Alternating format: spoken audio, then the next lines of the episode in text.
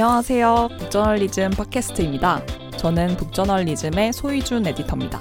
안녕하세요. 저는 북저널리즘 마케터 이지수입니다. 반갑습니다. 네, 반갑습니다.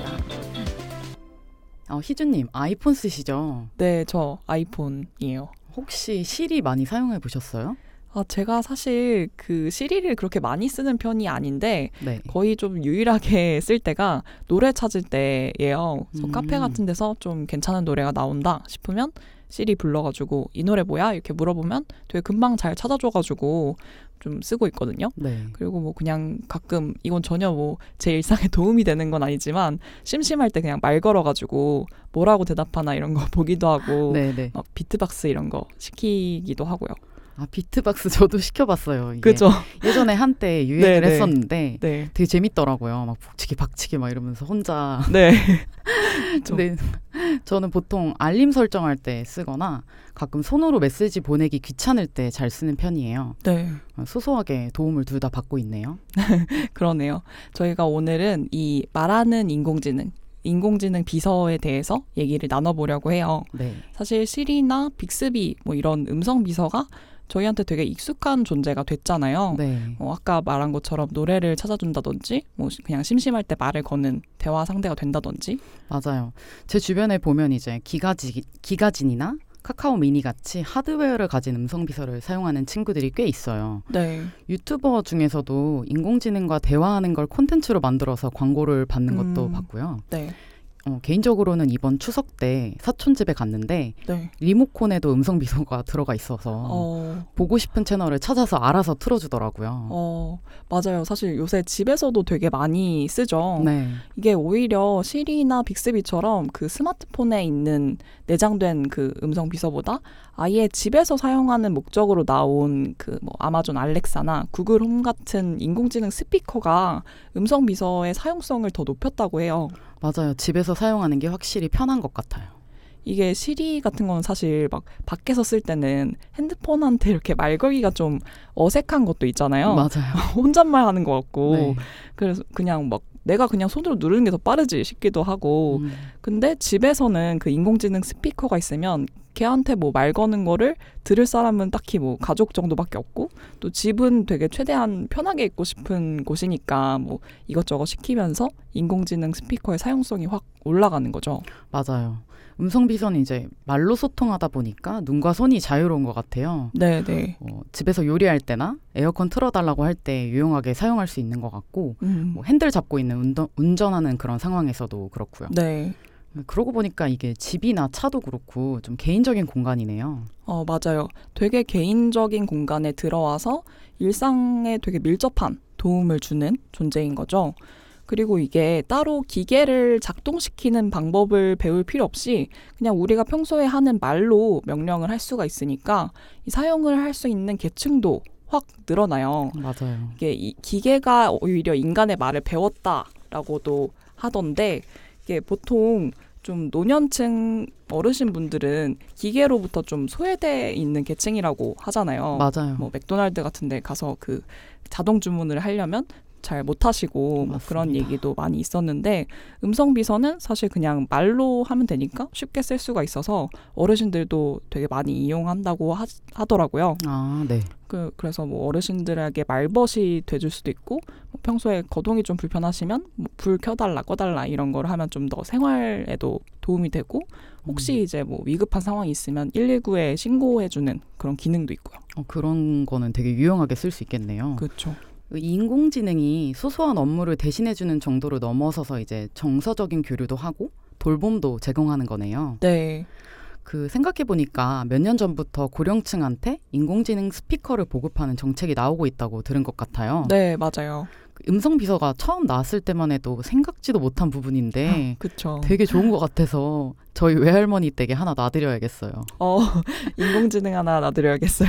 그거네요. 네. 저는 요즘 또 아이들이 인공지능 스피커로 논다 뭐 이런 얘기도 들어봤어요. 네. 그 인공지능 스피커 안에 있는 기능 같은 건데 뭐 게임 같은 게 있나 봐요. 그러면 거기 게임에서 숲으로 가자 뭐 음. 이렇게 뭐 말로 명령을 하면 선택을 하면 뭐 이렇게 터벅터벅 이런 산을 올라가는 발소리 뭐 이런 게 들리고 그 다음에는 이제 그 숲에서 일어나는 이야기들 뭐 이런 게 나온대요.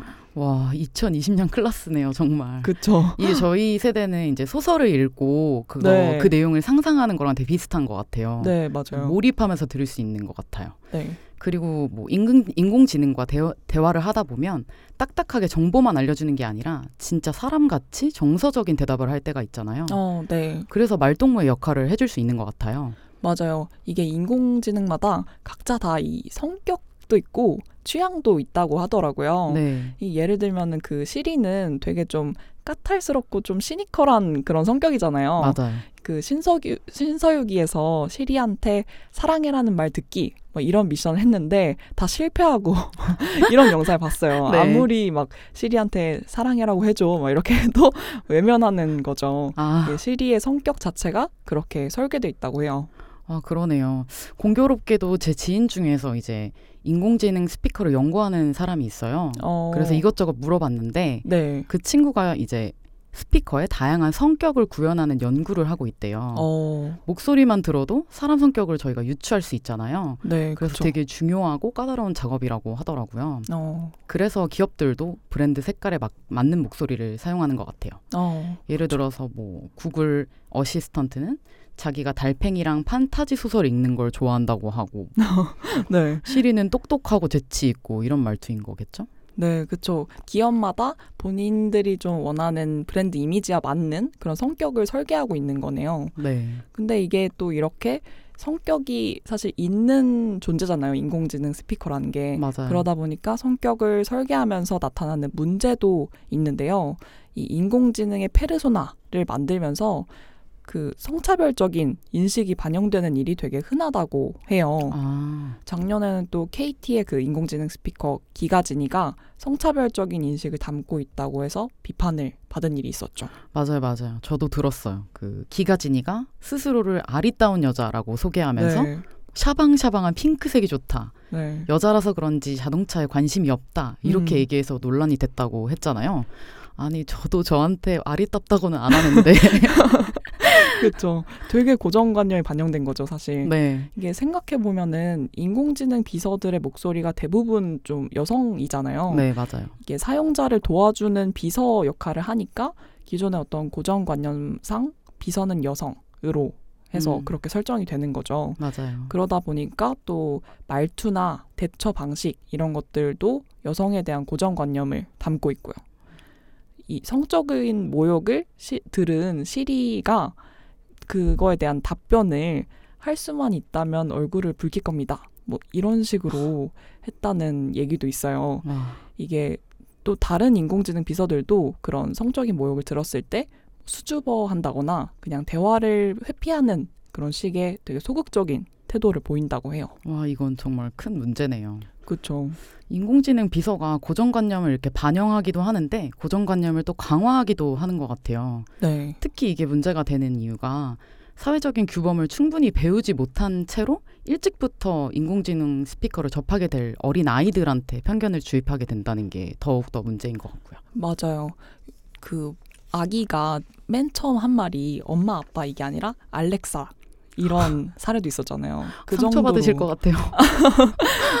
그 정도로 이렇게 어렸을 때부터 인공지능 비서를 접하고 있는데 그런 고정관념을 습득하게 되면 문제가 되는 거죠. 맞아요. 그래서 이런 문제를 해결을 하려고 중성적인 목소리를 가진 인공지능을 만들려는 시도도 있었다고 해요. 네.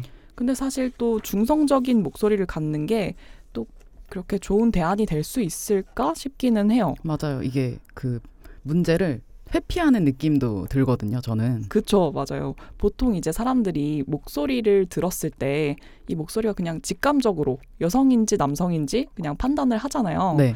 그리고 또 단순하게 그냥 목소리의 문제만이 아니라 가상비서의 행동이나 뭐 태도 같은 그런 다양한 요소들이 영향을 미치기도 하고요. 맞습니다. 이런 걸 보면 기술이 객관적이다. 인공지능은 중립적이다. 뭐 이런 이야기가 좀 허상 같아요. 그렇죠. 근데 인공지능 스피커도 결국에는 인간이 만들어낸 데이터를 학습하잖아요. 네. 그래서 어떤 데이터를 줄지가 중요한 것 같아요. 네, 네. 결국 성격을 연구하는 개발자 뭐 이런 사람도 중요한데 음, 그 학습 데이터를 만들어내는 우리 모두의 역할을 빼놓을 수 없을 것 같아요. 그렇죠. 약간 교수님 같은 말이긴 한데 기술이 네. 좀 모두한테 나은 세상을 만드는데 기여하는 방향으로 쓰여야 한다는 거를 모두가 잊지 네. 않았으면 좋겠고 네. 인공지능에 담긴 성, 성별에 대한 편견을 좀 적극적으로 같이 해결을 해나가야 될 것 같아요. 맞습니다. 네, 오늘 저희가 인공지능에 대해서 얘기를 해봤는데요. 지수님 어떠셨어요? 아, 저는 재밌었어요, 일단. 그리고 희주님 영화 혹시 그녀 보셨어요? 헐? 아, 네, 봤죠. 저는 이제 그 이야기가 먼 미래 일이 아니겠구나라는 생각이 들어서 좀 신기했어요. 음, 네. 요즘 반려 인공지능이나 반려 기기라는 말이 있을 정도로 이제 인공지능을 많은 사람들이 사용하고 있는 것 같고 네. 오늘 이야기 나눴던 것처럼 사용 범위도 점점 넓어지고 있잖아요. 네. 저, 그래서 인간과 컴퓨터, 뭐 인간과 기계 간의 상호 작용이 뭐 앞으로 얼마나 더 발전할지 궁금하고 네. 인간의 커뮤니케이션이 어떻게 변화하게 될지 생각해 보게 돼요. 네. 맞아요. 되게 생각해 볼 만한 부분인 것 같아요. 맞습니다. 음, 저는 인공지능 기술의 발전 이런 게 되게 뭐 신기하기도 하지만 네, 뭐 그거에 대해서 이야기를 할수록 결국 인간의 역할은 뭔지 에 대한 질문을 던져봐야 된다. 맞아요. 철학적인데 네. 맞아요. 그런 생각을 하는데요. 그냥 막 단순히 뭐 알람 켜줘, 뭐 음악 알려줘, 뭐 이런 정도가 아니라 진짜 좀 친하게 대화도 하고 정서적인 위로도 주는 기계잖아요, 사실. 맞아요. 그래서 어떻게 보면 되게 우리가 인간 고유의 영역이다라고 생각했던 그 영역을 넘보고 있다고 할 수도 있는데 음. 이렇게 인공지능이 인간의 일을 대신하게 된다면 인간은 어떤 역할을 해야 될지 좀 고민해 봐야 할 것 같아요. 맞습니다. 그래서 저 제 생각으로는 인공지능이 사실 뭐 어떤 목적지가 있으면 거기까지 가는 길을 뭐 안내도 해주고 좀 그냥 편하게 갈 수 있게끔 해주는 기술이라면 뭐 그 목적지를 우리가 어디로 가야 되는지 뭐 이, 이 목적지를 설정을 하고 그 안내 방향이 진짜 맞는지 잘 안내해주고 있는지 이런 걸 확인하는 거는 인간의 몫이라고 생각합니다. 맞습니다. 인공지능한테 새로운 역할이 부여되고 있는 만큼 인간이 기계를 어떻게 대해야 하는지부터 시작해서 인간의 역할에 대한 고민도 필요, 필요한 것 같습니다. 네. 오늘 방송은 여기까지이고요. 여러분들께서 듣고 싶은 콘텐츠가 있다면 댓글로 남겨주시고요. 북저널리즘 팟캐스트는 북저널리즘 웹사이트와 네이버 오디오 클립, 아이튠즈와 팟빵, 파티, 그리고 유튜브에서 들으실 수 있습니다. 네, 그리고 저희가 나눈 말하는 인터페이스, 인공지능 비서에 대한 자세한 이야기는 북저널리즘 콘텐츠 인공지능 말을 걸다에서 만나보실 수 있는데요. 온오프라인 서점에서 종이책으로, 북저널리즘 웹사이트에서 전자책으로도 읽으실 수 있습니다. 그럼 다음 시간에 뵐게요. 감사합니다. 감사합니다. 책은 길고 뉴스는 너무 짧은가요? 북저널리즘 프라임을 구독해보세요. 한 달에 책 한 권 가격으로 지금 읽어야 하는 이슈를 깊이 있게 무제한으로 경험하실 수 있습니다. 지금 북저널리즘을 검색해보세요.